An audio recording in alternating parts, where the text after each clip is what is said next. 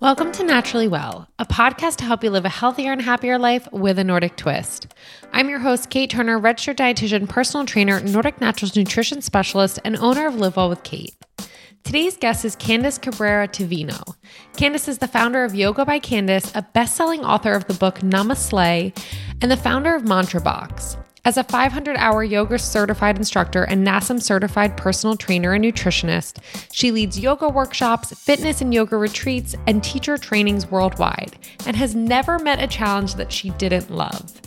Her Yoga by Candace app and YouTube channel has hundreds of free yoga videos, and she coaches hundreds of clients online and in person in Connecticut. She is passionate about living her best life, considers herself a forever student of yoga, fitness, and life, and is always on the path to be her most vibrant self. In this episode, Candace shares the eight things she wishes she had known about fitness in her 20s, including her top strength and mobility recommendations. This is probably one of my favorite fitness focused episodes. Candace gives you the answers you've been looking for on how to not only feel good from your movement, but how to make it the most effective and meet your goals faster, all while protecting your body and mobility, which can often get lost even in the most active or fit person. And make sure to stick around for Candace's quick and easy morning mobility routine that you can do from the comfort of your bed. That's my kind of movement. Candace, welcome to the show. I'm so excited about this conversation. I mean, for me, anything strength training and mobility related um, is big in my book. And if I can spread the word or get the word out there more about how important both of those things are, I'm all about it. So thanks for coming on.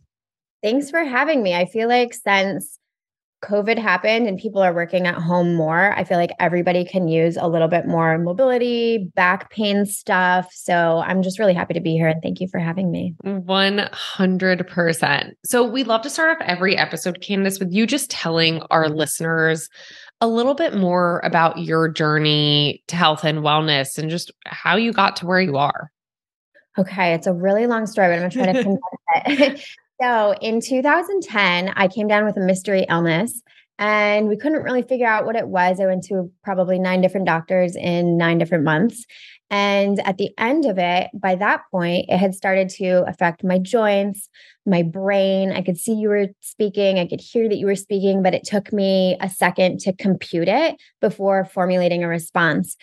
And finally, after a million different tests, um, we came to find out that I had Lyme disease and um, it had really progressed and i was so so depressed because my whole life starting at age maybe 16 my very first job was at a gym. So my whole life my joy was movement whether it was yoga or dance or working out. And at that point in the diagnosis i couldn't even get out of bed. I mean i was bedridden at a at a certain point um, and it was it was just really devastating to my physical health and to my mental health. And i just vowed to myself that one day if i ever got better i would live intentionally and i would live on purpose.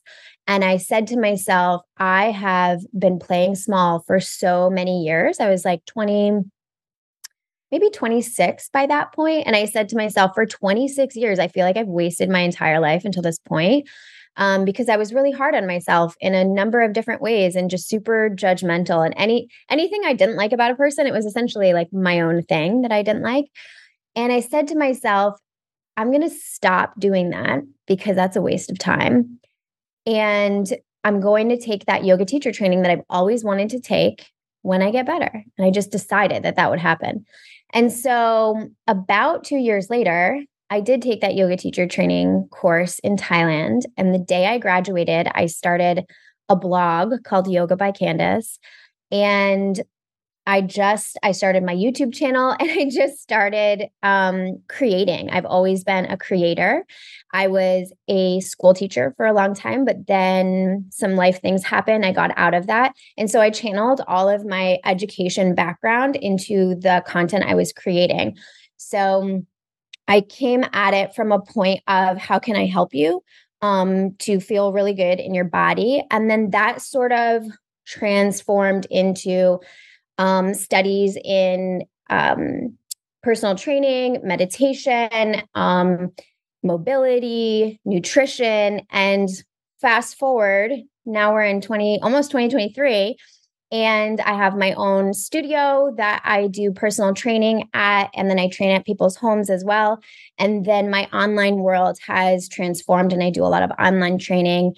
Um, I also train yoga teachers as well now. And yeah, that's kind of the very long story condensed to a tiny little bit. no, but Kim, that's a great story. I mean, it always amazes me even to hear to hear stories about Lyme's disease too. Like so many people have such different um experiences, but to also just see you now and know that you were like bedridden and that sick.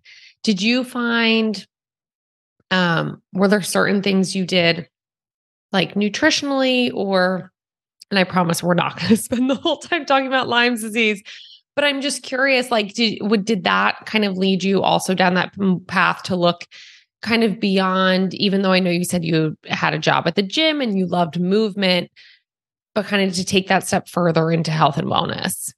Yeah. So I was obsessed with health to an unhealthy degree and without any science behind it. Yeah. So I decided at like, you know, 13 years old, oh, I'm going to be a vegan. And I just cut out all meat and like did not replace it with any other kind of protein and that kind of was on and off for so long and um so when i I would like to say I was super healthy, but I was actually super unhealthy looking back. And I'm so grateful for the journey that Lyme put me through because I was on long term antibiotics for about two mm. years to kill all of the bad stuff, but it also in turn killed the good stuff.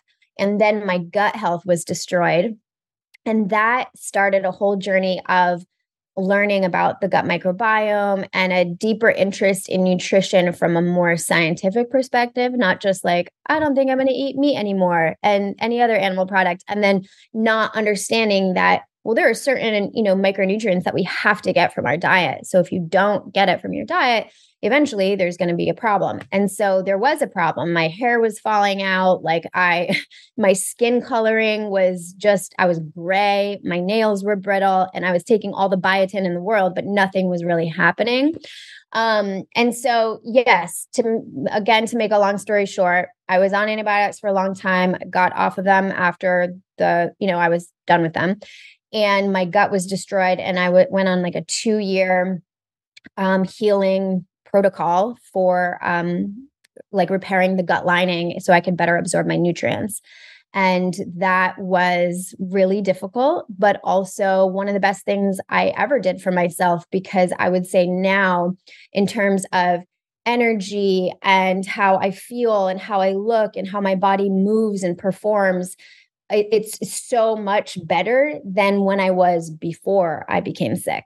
So, mm-hmm. again, grateful to the the hard things that have happened because sometimes you just learn so much from them. Oh, I bet there are so many young girls that can identify with your story.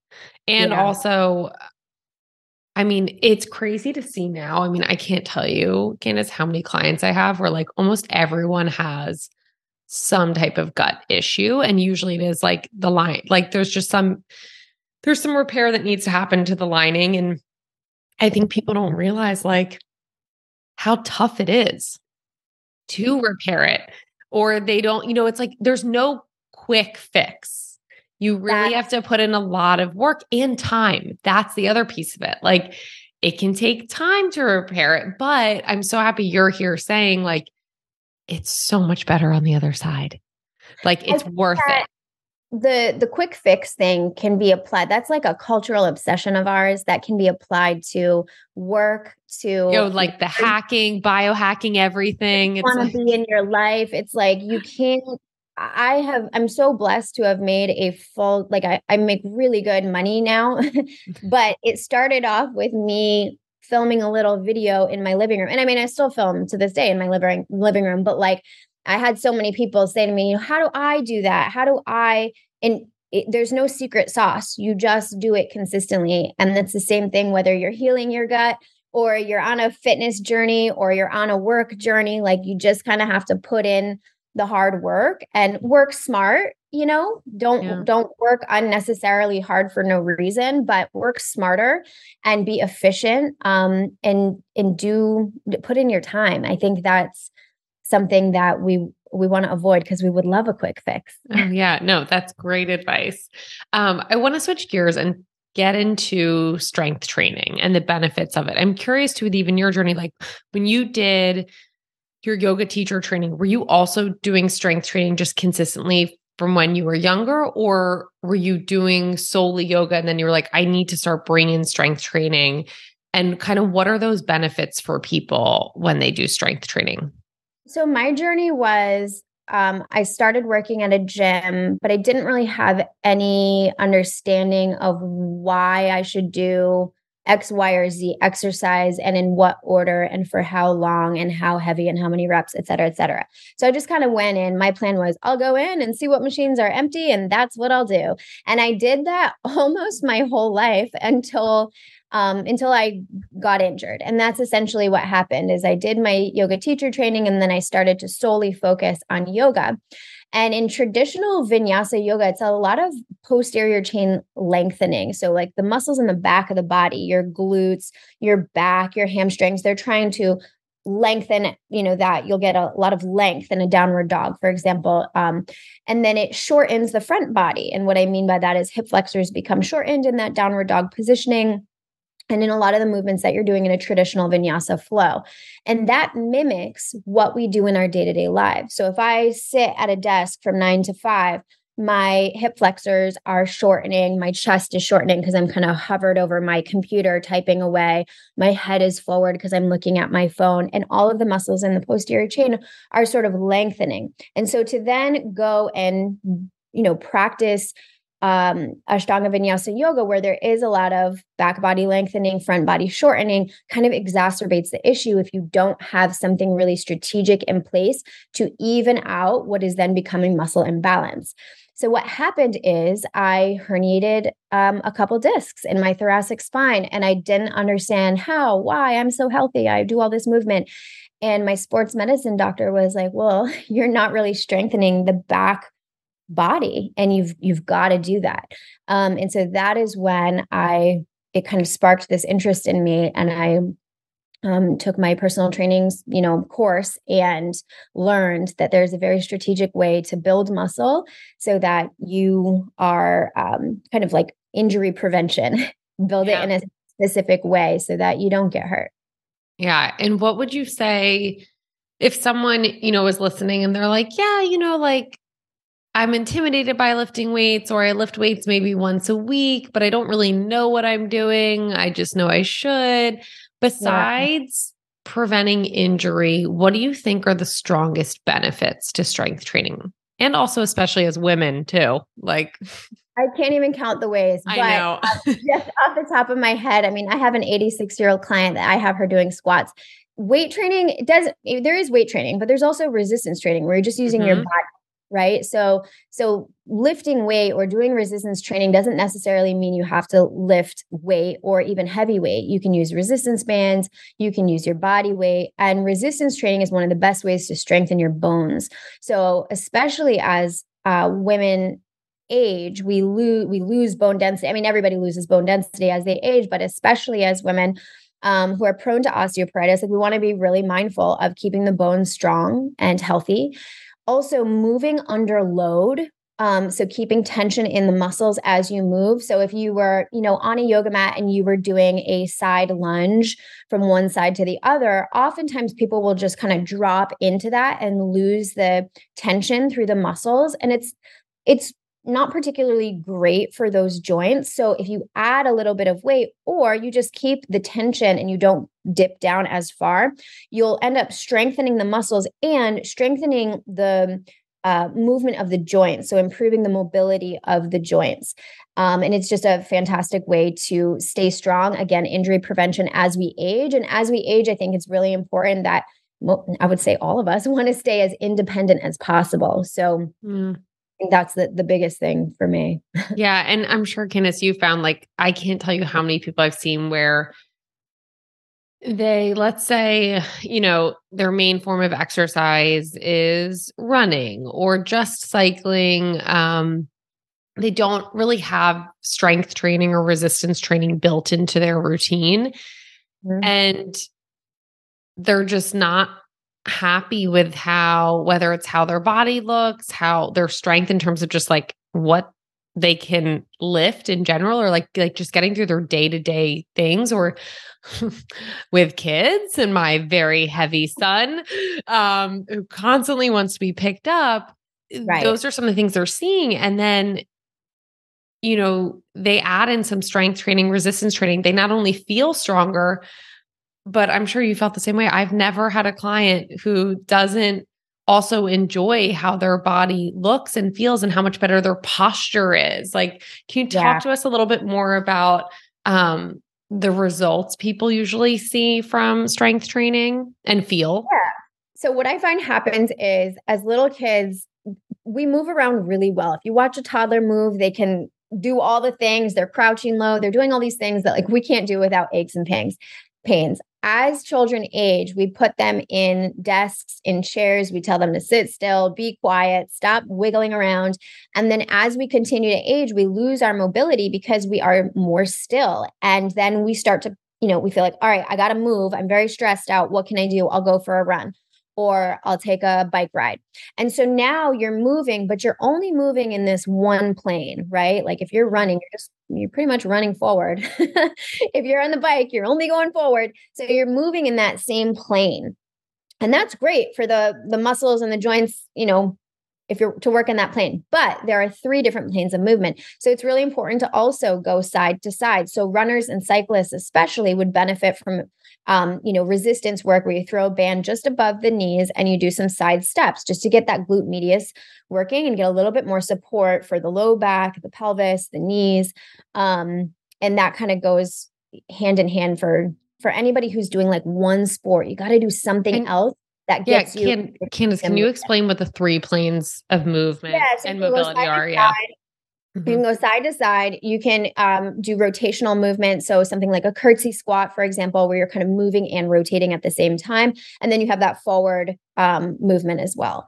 So, really important to think about what it is that you enjoy doing. Maybe you're a skier, then you're kind of going side to side while also going forward a little bit. And you probably want to add some more rotational work. Um, and if your sport, for example, you know, like hockey, for example, it has you kind of flying forward. So you're going to use a lot of your lower body strength. You got to be sure that you're matching it with opening up through the front body because a lot of times you're crouched down as you're propelling yourself forward. If you like baseball, you're going to be swinging and rotating a lot through the torso. You want to be sure that you're opening up through the chest and you're strengthening that back body, um, you know, posterior chain as well. So just thinking about what you're doing and then what could I do to get into different planes of, of motion um, so that again it goes kind of all goes back to injury prevention.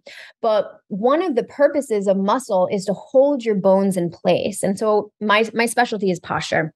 It's kind of my my love language ever since i was i healed myself from those herniations. Um, and i tell my clients who are suffering from poor posture which then leads to you know numbness down the arms or tingling down the side of the leg or um, sciatica issues i tell them one of the purposes of muscle is to hold the bones in place. So when you go to the doctor's office and you see that skeleton that every doctor's got in their office, it is assuming that there's balanced musculature all around that body. But if there isn't, if the front body muscles are tight, then the back body muscles are going to be long. And then you're kind of in this crouched, slouchy position. We've never seen a skeleton like that. But many of us, if you look around you know the next play the next time you're in public look around and a lot of people have that forward head position rounded back rounded shoulders um, kind of a flat butt and that just doesn't support your posture. It doesn't hold your bones in place. Those a lot of those muscles are so sleepy that they're allowing the bones to kind of drag forward and over time like that can cause a lot of pain and eventual injury. Yeah no that's really great advice especially the mobility piece because I don't find enough people talk about that. Mm. Like even just people knowing those three planes of movement for mobility, it, it's not as common, right? Than when like you're pulling up Instagram or YouTube and there's a million maybe strength training videos or cardio videos, but not that many people are talking about mobility. But if you get injured or it doesn't feel good when you move, you can't do all those things. Well, listen, mobility is not sexy. None of this True. stuff is like sexy or fun to do. A lot of it feels very remedial. And I think a lot of the times what happens is people are told they need to, or or they know it themselves like inherently yeah i should probably build some strength through my back right so then they go into the gym and nobody wants to lift up a three pound weight or like a resistance band it's not sexy or doesn't look good so they're going to lift up something heavier that maybe they can get away with for a little bit to do a couple rows but they're not quite at that place and so what i mean by at that place is that it, there is a very strategic way to build muscle. And the first thing you want to do is work on muscle endurance. So, what does that mean? Well, if you were to sit down at dinner and you sit up and away from the back of your chair, so your back is not touching your chair, how long could you sit in this upright position with a broad chest, shoulders back, and have conversation before you find yourself slumped down? It might only be two or three or five minutes. And that's because the muscles in the posterior chain and the deep core do not have the endurance to hold yourself up um, for a prolonged period of time. And so, what that means is you want to start working out with very lightweight but high repetitions so that you can stress the muscles just to the point that they're beginning to awaken without you having to think about that. What I mean by that is there was a point where I was trying to improve my posture and I would really have to think about pulling my head back so it's perched just over top of my spine and making sure that my chest was kind of broad and the collarbones, you know, were a little bit more open, shoulder blades down the back towards the back pockets. I really have to think about all of those things. And now it just happens. And that is because I've built the endurance for those muscles to just go right into place without me having to think about it. Nordic Naturals has a new product alert that I have been patiently waiting to announce. Our men's and women's multivitamins are here, complete with 12 essential vitamins and two delicious mixed berry flavored gummies to support a healthy lifestyle and vitamin sufficiency. It can be tough to ensure that we're taking in optimal amounts of the nutrients we need to be and feel our best. And unfortunately, most Americans don't meet the daily vitamin and mineral requirements. And that includes people who generally eat a nutritious diet. Our food today is very different from what it was years ago and is often stripped of many important nutrients. So we need a little help. And taking a daily multivitamin that is tailored specifically to fill in those nutrient gaps is an ideal and delicious way to support you and your family's foundational health. Head to Nordic.com and use the code NaturallyWell15 for 15% off our new multivitamins to ensure you're getting the optimal amount of nutrients you need every day.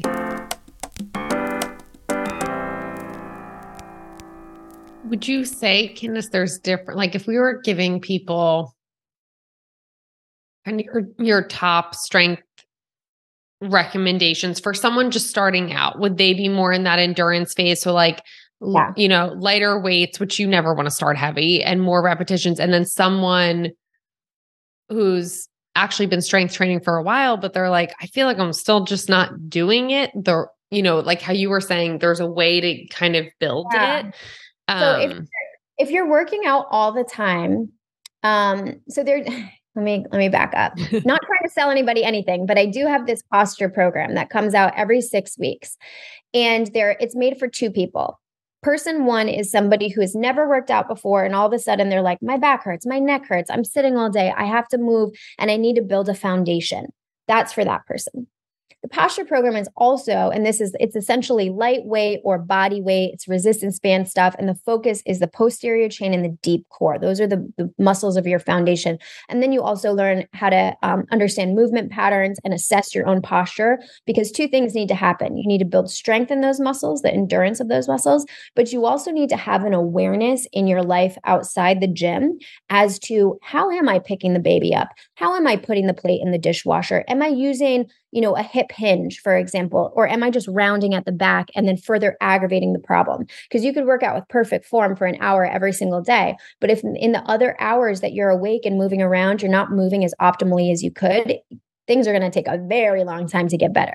So you have to have that mindfulness piece and then you also have to have the the workout piece. The other type of person that this program is for is for somebody who has been working out their entire life. Maybe they do have these like big sculpted muscles, but they're always dealing with some sort of chronic, like, oh, my knee always hurts right here after I squat.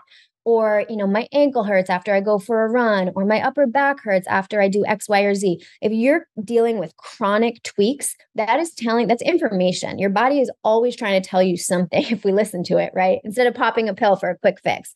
But you want to ask yourself all right do i need to maybe go back to basics? And that doesn't mean depending on how much pain you're in that doesn't mean that you have to stop everything else but it does mean that you might want to revisit the basics to ensure that you're found there isn't any crack in the foundation. Yeah.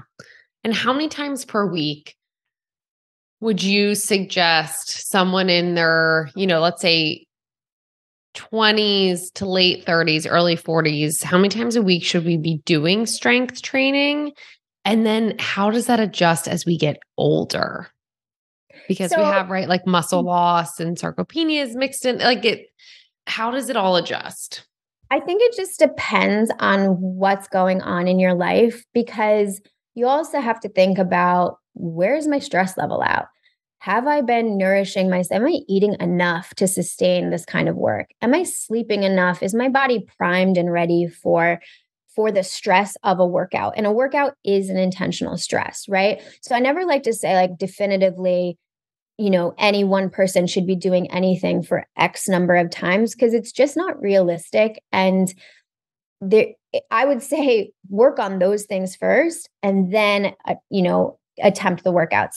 But if your life is like relatively low stress and you're eating well and you're hydrating well and you wake up feeling rested and you have energy throughout the day without any major deep slumps um, of energy and you feel very recovered and ready for workouts, then I would say three to five times a week, just depending on, you know, again, your schedule and, and what you can handle. To include some some type of strength training. Yeah. Yeah.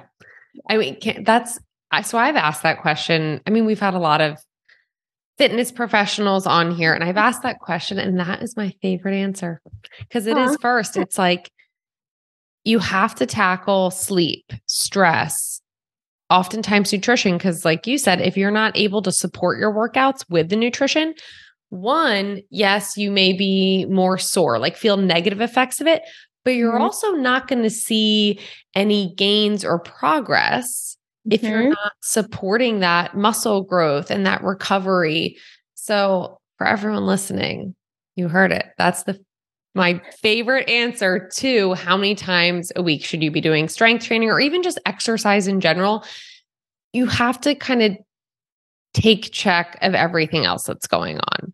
Um, is there anything in terms of mobility, like a little routine someone could do in the morning, like realistically, like a short routine yeah. every day that would, you know, hit all of those planes of movement that you can just get it in and not have to like worry about it too much? Yeah.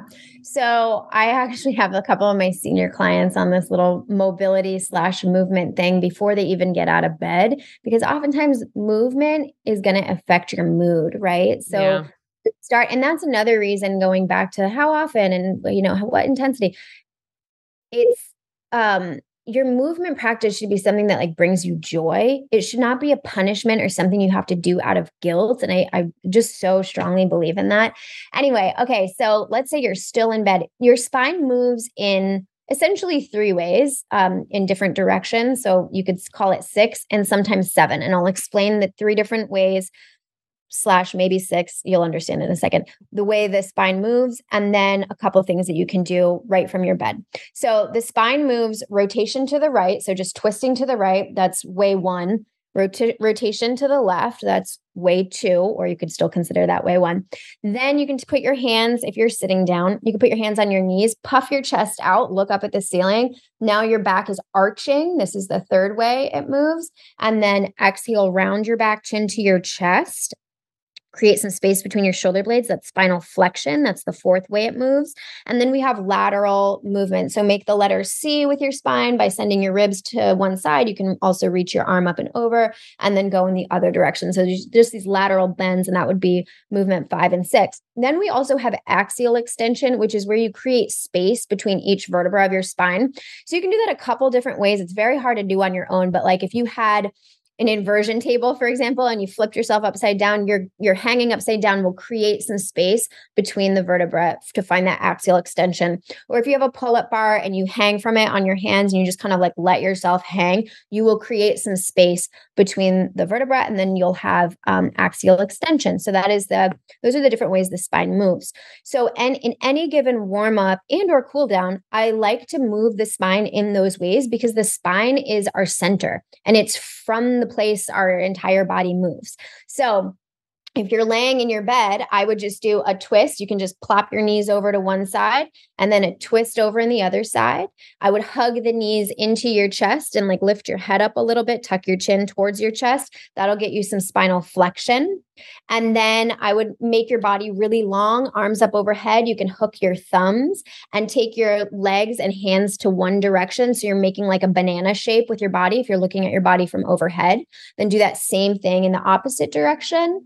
And then we just need to find some spinal extension. So I would come onto all fours and just lift your head, lift your tailbone, and that'll give you that U shape of your spine to find some um, spinal extension. The axial extension, like I said, is really hard to do on your own. So unless you have a pull-up bar or a, an inversion table, it's it's that that'll be one you'll skip.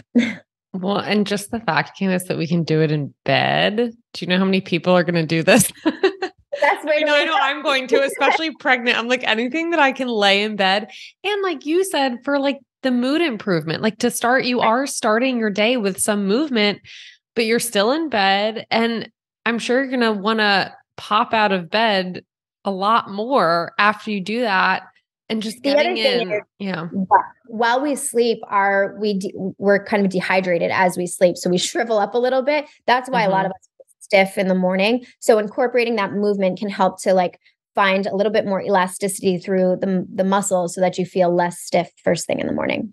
Yeah, which I know too as we age like that's a big issue just having a bit more stiffness or again, sorry, I'm going to go back to like being pregnant. Like sometimes it's really hard for me to physically get out of bed. It's like, okay, roll to one side. Like, okay, is my hip feeling good enough to kind of swing over to and usually I do actually have to do some type of mobility to kind of like almost like unlock things to be able to get out. So this is perfect. I will be adding this to my routine. This is like my favorite part of hosting a podcast. I'm like, okay, great. I can start this now.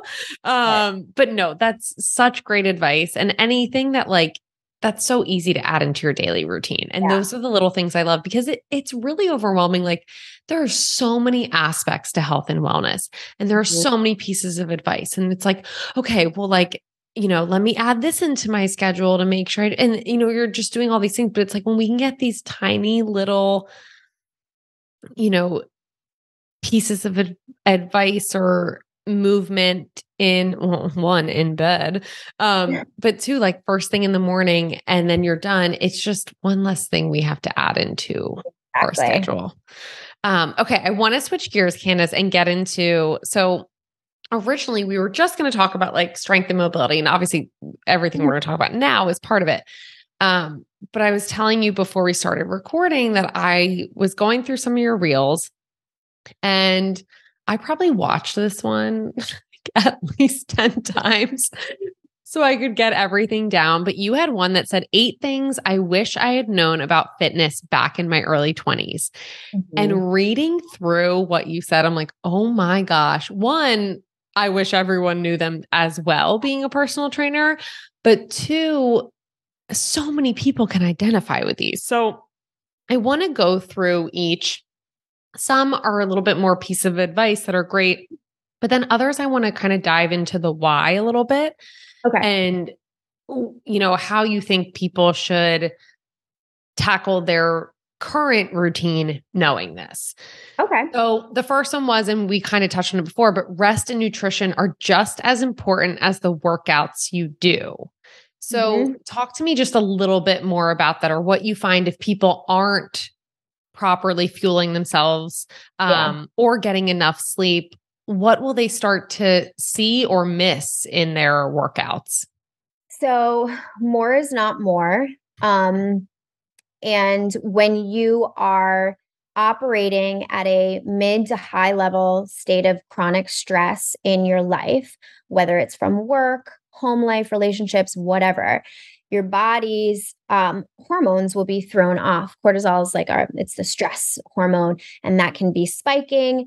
And if that's already kind of spiking, and then you go in and you add high intensity workout, like one of the, I used to be that person who I had to get on the treadmill for 45 minutes because otherwise it didn't count. And I have clients who to this day, they're like, I didn't really feel the workout. I didn't feel sore after. That doesn't mean anything. Or, or Candace, I wasn't sweating. I'm like, yeah, I wasn't. Oh, that's okay. Like, aren't you It's happy okay. you weren't sweating? it's okay. So here's the thing our hormones are constantly fluctuating from stress, from lack of sleep, or alcohol, or whatever. So then, if you add a very high intensity workout, that may affect your hormones. It may affect your performance in your workout. It may affect how you recover. So you may find like, oh, I'm exhausted all day. And then I go to lay down and whoop, I can't fall asleep because my, my brain just feels wired. I feel like overstimulated. Um, you may find that if you are a menstruating woman, then you have your your period is off in some aspect, or maybe your sex drive is off, or maybe um, you know, you can't sleep, or you sleep too much, or you're super irritable, or you've been following this seemingly really well done programming, but you can't seem to lift heavier. It's because you're not rested. So you have to take the time to ensure that you are properly fueled and properly rested before you go into your workouts. And then I might even take it a step further and talk about um, cycle, like working out with your cycle, because we have four different phases in the cycle. And we are primed based on our hormone levels to be doing certain types of workouts during different parts of the cycle. So, for example, if you are you know, on day one or two of your menstruation phase, you're probably going to want to kind of dial things back and move gently and slowly. And then maybe towards the end of your period, you feel like you have a little bit more energy, then you'll do something a little bit more intense. During ovulation, for example, you might have a surge of energy. So that's a great time to do like a HIIT style or high intensity um, you know, intervals, that sort of thing. And so just being really mindful of how you feel, I think I think there's something about our culture where we are sort of told to ignore how we feel feel and just power through no matter what but you have to just ask yourself at what cost because Yeah. you don't want to be injured overtrained hormones off like you just don't want that Mhm. And it's funny because that's the same thing too, like with your cycle and nutrition and how that changes. Like when, you know, right before your cycle, you can be craving more carbohydrates. And by not nourishing yourself with those carbohydrates, your hormones can also come back with a little bit of vengeance. right Um, no, I love that. And that was a great explanation. Okay, number two, I feel like this is a myth that you probably love busting, but also explaining why, because I know some people do find that when they lift, they feel bulky. So let's bust that lifting heavy will not make you bulky. Okay, so this is a tough one because I actually personally do feel that when I start lifting heavier, I get bulkier. And Uh-huh. here's what is happening, at least what I believe is happening. Yeah. As as I'm lifting muscle, as I'm sorry, as I'm lifting weight, I'm gaining muscle, but I haven't yet lost the body fat. Yes. I feel I'm like, oh, okay, I'm just more round. And and it's amazing because I feel so strong and I'm lifting heavy weight, but I'm like, I'm just not quite where I want to be. Stick with it. Don't stop lifting heavy. I promise you, especially as women, like there's more research that is coming out. I would refer people to check out Dr. Stacy Sims, but she is doing um, research specifically on women because a lot of times what we know about fitness and wellness and and working out in general, it the subject matter uh, has been men because they're just easier to study. They don't have hormones going like this, like we do, just by nature. So she is doing studies on just women. So it's really, really interesting. But she's finding that as we age, especially, we want to be lifting heavier. So it's just stick with it, is my word of advice. No, I agree. I find it so many times with clients, they whether they're just new to strength training or we have them lifting heavier, they're like, oh, like my jeans are tight right now. And I find it too. Yeah, I find and but it's kind of like it's funny. My husband always says he's like, I have to bulk up to slim down. Right. It's like you bulk, and also I'm sure Candace, and maybe you can speak to this more, but also when you work your muscles and you're putting stress on them, they become inflamed, right? Which makes right. them puffier. They take on more water as well. So you also just like, and that's kind of like when people write, like, oh, I look swole or I'm swollen. It is, your muscles are, are swollen. yes, that's exactly what it is like the pump.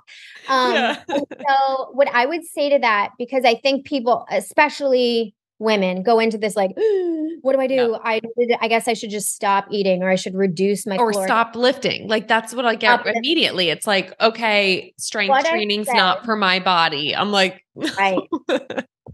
So lifting heavier is going to accelerate your heart rate. So you're you're getting into the fat burning zone but you're yeah. like why am i i'm feeling swollen? Like what do i do? So you are going to be losing fat uh, body fat as you're building muscle, and that will give you this toned look, right? So, what you want to do is be sure that you're not eating less, if anything, eat more, but eat more protein. So that way you're feeding proteins a structural macronutrient. So you're feeding your muscles so that they they are healthy and strong and growing and you are allowing your body to lose that body fat so you are feeling nourished but also strong and you look your body composition is like where you want it to be yeah. And this actually, it segues perfectly into your next one. But I find too, yeah, it's like people may find they're hungrier because they're building more muscle. And then mm, they're also right. Like if you don't have good blood sugar balance, and I'm not just talking to people that I feel like whenever I say blood sugar, people are like, oh, yeah, like if you're pre diabetic or diabetic, like, no, we all have blood sugar issues and right. we all need to keep it in balance. Then they are going more so for the carbs versus the protein because that's what their body's craving. So your next one that you wish you had known was that carbs are not inherently bad. Can you speak a little bit more to that?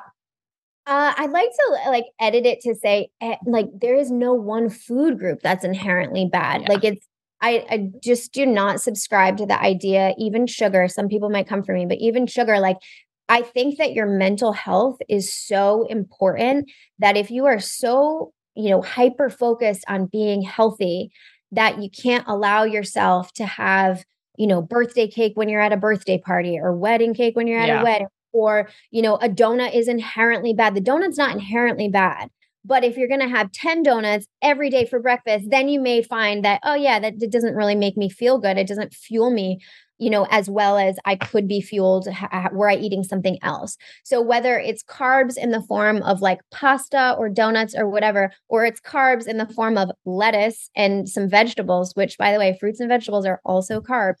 I just don't think that's inherently bad. We have yeah. to just check ourselves there and and make sure that we are um, allowing for our mental health to be in a good spot. Yeah, and I love spreading the education too. So of a lot of the times people too right when they overdo it with carbs then mm. they feel guilty after which increases their stress level which actually does more to more harm to their body than the actual food which i feel like i'm always saying. But to help people lift off some of that stress or guilt they have around it the discussion of when's the best time to have carbs? Like I always say around a workout, whether it's before and you're going to use those carbs to help fuel your workout or post workout when your muscles, right, are pretty much empty. And most of that storage of all of that glucose, which comes from your carbohydrates, is going to kind of zip right in there. So, thinking about it too, like it's not to say for some people, because I know there's a lot of people that have like a strong fear of carbs and eating them. Yeah if that's where you're at, at least, you know, if it makes you feel better, there are, you know, I would say, I don't want to say better times, but more supportive times to eat carbs because carbs are going to be supportive of your muscle growth and your muscle recovery. And that can be kind of a good way for people who are, you know, still kind of in that like fearful spot. Um, Okay, Candace, this is a good one. Your number four was you can spot train muscle, but you can't spot reduce fat. Can you go into that a little bit more? Sure. So if I wanted like big biceps, I would do a lot of biceps curls, a lot of variations of biceps curls. I'd be using my biceps, you know, very intelligently when I work out because I'm trying to grow those biceps. And you can do that. If I want to lose, I maybe I hold a little bit of, you know, body fat and my low abdomen you can't do a million lower uh, abdominal exercises and get rid of that fat. If anything, you might actually bulk up because you're going to train your lower abdominal muscles. But what I'm trying to say is your body's going to lose fat wherever it wants to, but your body will grow muscle wherever you focus on and work mm. toward. So you can't say, I can't tell you how many clients I have who are like, can we do lower abs today? Because I'm Poochie is coming from the alcohol that you're drinking. It's not coming from the from the the lack of lower abdominal, you know, effort that we're we're working on. So it's just a really good principle to understand. Yeah. And I think it's such a, you know, it's such a myth or something we don't talk about enough that like when you're doing most strength training exercises, you're using your core. Like you're at, you're using yes. your abs. Like I, I even find, I swear, it's like if I, you know, if I got into a time where I'm like, okay, I'm going to be focused on like more core work, but more like targeted core work, right? Like doing like more traditional ab work. Mm-hmm. I saw way better results when I wasn't focused on it, but just focused on a variety of strength training moves, even like an overhead press. Like I can feel my core oh, yeah. working, and that's because it is fun. I mean, people, so many people, and I bet a ton of people listening are still like, you know, I'm still doing 100 crunches a day. and also, if you're not doing them properly, right, like that can lead to neck issues. And there's so not many other things that. Quick tangent on the core. Yeah. Uh huh. Go for it. the core has a bunch of different muscles. And if you are doing a million sit ups, you are working the superficial muscles, meaning the mm-hmm. the six pack muscles that are at the very, very like end of your body you want, if you have any kind of back pain, you want to be working the deep transverse abdominis muscles. Those are the muscles that are going to help with your overall posture. Doing a million sit ups will not give you the six pack look. The six pack look comes from a lower percentage of body fat, and that's going to have to do with what you're eating. Um, but you want to be sure that you are working your core in the three different movement planes that we talked about earlier, but also doing those bigger, heavier lifts, which is what you were talking about. So whether it's, you know, a military press or deadlift or a front squat or back squat, those big heavy lifts where you're doing, you know, five sets of three to four, that's going to get you those strong core muscles that you want that are much more functional in your day to day life, especially as we age. Yeah. I mean, I can't even tell you now being pregnant too. And I have a lot of pregnant clients or po- clients that are in postpartum and we talk about diaphragmatic breathing. Mm-hmm. And they're mm-hmm. like, really? That's going to get my core in a good place. And I'm like, yup. And I'm like, just be happy that that is what's going to get your core, like sitting and calmly being able to breathe. Mm-hmm. Um, there's, there's just so many misconceptions about the core. I mean, honestly, we could have a whole episode just on that. So, yeah, this actually goes perfectly into your next one. So it was Following a plan that gets you working in all planes of motion with progressive overload will lead to better results um, faster faster versus showing up and just doing whatever machines are empty. So could you give us like a tiny little example of a and I know you kind of just did, but like of a little, let's say like a four or five exercise routine going to the gym rather than just going and like, oh, that machine's open, you know, oh, I think that weight's the right weight for me. I'll try, you know, so many Don't do that. That. can do that, but it's it's gonna get you nowhere. It's like walking around in a corn maze. So here's the thing. It all it all kind of goes back to how many days a week can you work out? But essentially you want to have you can you can do it a number of different ways. You can do an upper body day a lower body day. You could do a push day a push pull day. You could do glutes only. There's a lot of different ways you can structure it. But you want what you want to be sure that you're doing is doing the same couple exercises every week for like 4 to 6 weeks and changing them in the slightest bit every single week. So let's take a, a back squat, for example. Let's say you have, you already have really good um, mechanics in your movement and your form is great and you have no back pain. so you're going to start um, with a moderate to heavy load. And then every week, you might try to do two more repetitions with the same amount of weight. Or you might work on timing. So maybe you lower down into your squat for two seconds and then you power up and stand up quickly on one second. The following week, you would lower down three seconds and then power up in one second. Maybe by the fifth week, you're lowering down and then adding a pause and then getting up. So you're you're always constantly trying to to to add an element of challenge in some form usually the same form every week until it's time to change your programming. And the reason why you want to change your programming is because you don't want to start developing poor habits and you want to keep your body moving in different planes of motion, doing different exercises so different areas of the muscles are worked. Love it. And what would be your best advice for letting someone know if they're like, when do I know it's time to increase my weight? Oh, I mean, you could do that every week. You could do a back squat at a moderate weight and then try to go up by two and a half or five pounds and then go up the following week. And that could be your whole, your progressive overload could be every week or every two weeks or every three weeks, go up until your six weeks or maybe eight week, you know, programming is done and then go on to something else. Yeah. And you all heard Candace by two and a half to five pounds. There is no 10 pound increase. That's not how we increase weight. Go low and slow. Um, okay, your last three, which one we already hit on, which was you do not need to do 45 minutes of cardio to make it count. Love that one. And then the last two were more pieces of advice. I mean, we talked about how more is not more. And then this one I love. In order for working out to be sustain a sustainable part of your life, you have to find a workout you don't hate and approach it with an I get to versus an I have to attitude. Mm-hmm. That is so key because then it also looks at like it's a treat to go to that workout. I mean, I feel like I think about it now, especially um, having like a young child. I'm like, oh, it's like the be- like I look forward to my workouts so much. I'm like, it's me right. time. It's yeah. time also that I get to like de-stress, decompress, maybe put in a podcast and like learn some more things. But you have to be excited about it. It's not to say that every day you're gonna like you know, have maybe your energy levels are a little off some days and you're like tired. And that's sometimes those are the days where it's like, maybe you shouldn't work out that day. Like maybe mm-hmm. your body does just need to rest, but you want to feel excited about your workouts. Yes. I think that you can apply that I get to versus I have to to, to everything your life.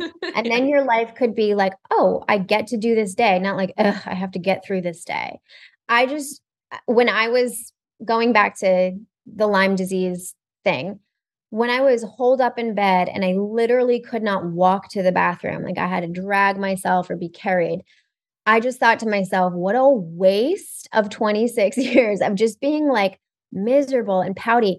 And I felt like no matter what I wanted to do moving forward, I just wanted it to be done with joy in my heart. So I don't have to like super pumped for my work. I mean, today I was not pumped for my workout but I got to do it because I had my health and what a gift that is, you know? Yeah. Um, I got to to have some time away from everything else and just focus on me. And whether that's, you know, hanging out with your toddler, I get to do this rather than like, I'm so tired. This is so hard. It's like, no, I get to be in the magic of this moment. And my toddler won't be so enamored by, you know, the little things for the rest of his or her life. So this is really exciting. You can choose your attitude with mm-hmm. how you mm-hmm. approach everything in your life and doing it from a place of feeling joyful or contentment. And sometimes you have to be like full on joy, but just like, okay, this, this is something I'm ex- uh, happy to do and joyful to do. It's just a much better experience because the time's going to pass anyway. So, how you want to get through that time is up to you. And I mean, we all have stressors, and your reaction to stress, Candace, is yes. so different. So, like, even, I mean, I'm going to use the toddler example, but like going into is like, oh, like I have to do this, and, or like maybe they're being difficult. Your reaction with the I have to attitude is going to be very different than the compassionate reaction of, I get to reminding yourself, like, they're a toddler, they've been on this planet only for a few years. Like, just having that mindset and it just makes your day better. It makes everything better. Um, so before Candace, we jump into our rapid fire Q and A that we do at at every episode or at the end of every episode, I just want to ask you: Are there any of your own daily health and wellness non negotiables that are part of your routine that you find just make you feel really good that you'd love to share with everyone? Um, I wouldn't say it's daily, but it's there are the non-negotiables in my life are dance. I love, love, love to dance. Um, from a physical standpoint, it gets me moving in different planes of motion, but it also just brings me so much joy. It's really hard to be in a bad mood if you dance. Um, so I take a dance class three to four times a week, and that goes on the calendar, and I will not schedule anything for for that specific time. Um, the other thing that's non-negotiable to me is um, eating really well, which is like a, I guess kind of sounds kind of silly, but I'm really um, dedicated to variety and having different colors on my plate and um, just sort of again going back to that i get to make food because do i love cooking no i actually can't stand it but i'm really happy that i have the health the finances the time in my mm-hmm. day to cook um, and it just makes me feel really good to eat well. So even though I don't love the process of cooking, getting to that spot, I love to sit down at the meal and enjoy the meal. So those are non-negotiables to me: eating well to support my health and dancing. Oh, and I'm so glad, Candace, you shared that you don't like the process of cooking. Because we have so well, we have so many people on the show, especially because so many people are into health and wellness, and they're like.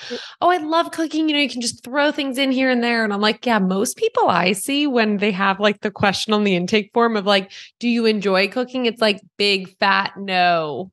Um, and a lot of the times they will say it's like if they don't feel confident in it too. Like sometimes that's a barrier. Um, but I'm really glad you shared that. Okay. So we have a three rapid fire Q and A. Okay. Um, I'm sorry, questions that we love to do at the end of every episode to help our listeners just get to know you better. So, first thing that comes to mind, what is your favorite de-stressing practice or support tool? Ooh, um, depends on my energy level, but if it's low energy, definitely a bath with some Epsom salts, my favorite thing in the world. Um, if it's if I have much more energy, like a I, I can't believe I'm even saying this. I don't really enjoy running, but when I have high energy and I just want to like move, I'll go for a run. Yeah, love that. Uh coffee or tea? Oh, coffee. And do you put anything in it, Candace, or is it just plain? Um, collagen and uh whole milk that's like frothed up. Ooh, yum. Um, okay. Favorite home cooked meal. And it doesn't have to be something you make. It can be just like favorite home cooked meal in general. Mm, that's a tough one. I actually made an amazing soup. I don't guess I don't really have a favorite one because I'm not that picky, but I love a really good hearty soup. And yesterday I made it was like chicken sausage, bone broth, kale, and potatoes. And it was just mm. like warming. Oh, and I put cauliflower rice in there. It was just really warming on a cold day, and it was everything I dreamed of and more. oh, those are those big hug meals. Yes like just give you like a nice wrap on hug, especially with like the weather changing too. Oh, uh-huh. that sounds so good. Oh my gosh. Well, Candace, thank you so much. This has been, you. I mean, so informative for me. I know our listeners, but where can people find you, learn more, connect with you, learn more about your programs too? Yeah, you can find me on Instagram. I'm at Yoga by Candace, and you can check out my web- website at um, intentionfactor.com. Awesome. Thank you so much, Candace.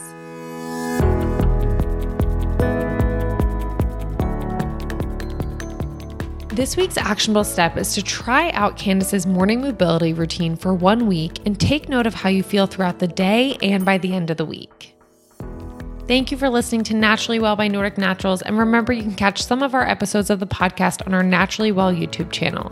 For something to do in between episodes, follow me on Instagram at Live Well with Kate, where I typically live on my stories providing a variety of daily health and wellness tips. Naturally Well is hosted by myself, Kate Turner, and produced by Andrew Steven. If you have any questions, please send us an email at podcast at nordicnaturals.com, and we hope to answer your question on air. If you like this show, please tell a friend, share an episode, and leave a rating and review on Apple Podcasts, Stitcher, Spotify, or wherever you listen to podcasts. Thanks for listening, and I'll see you next time.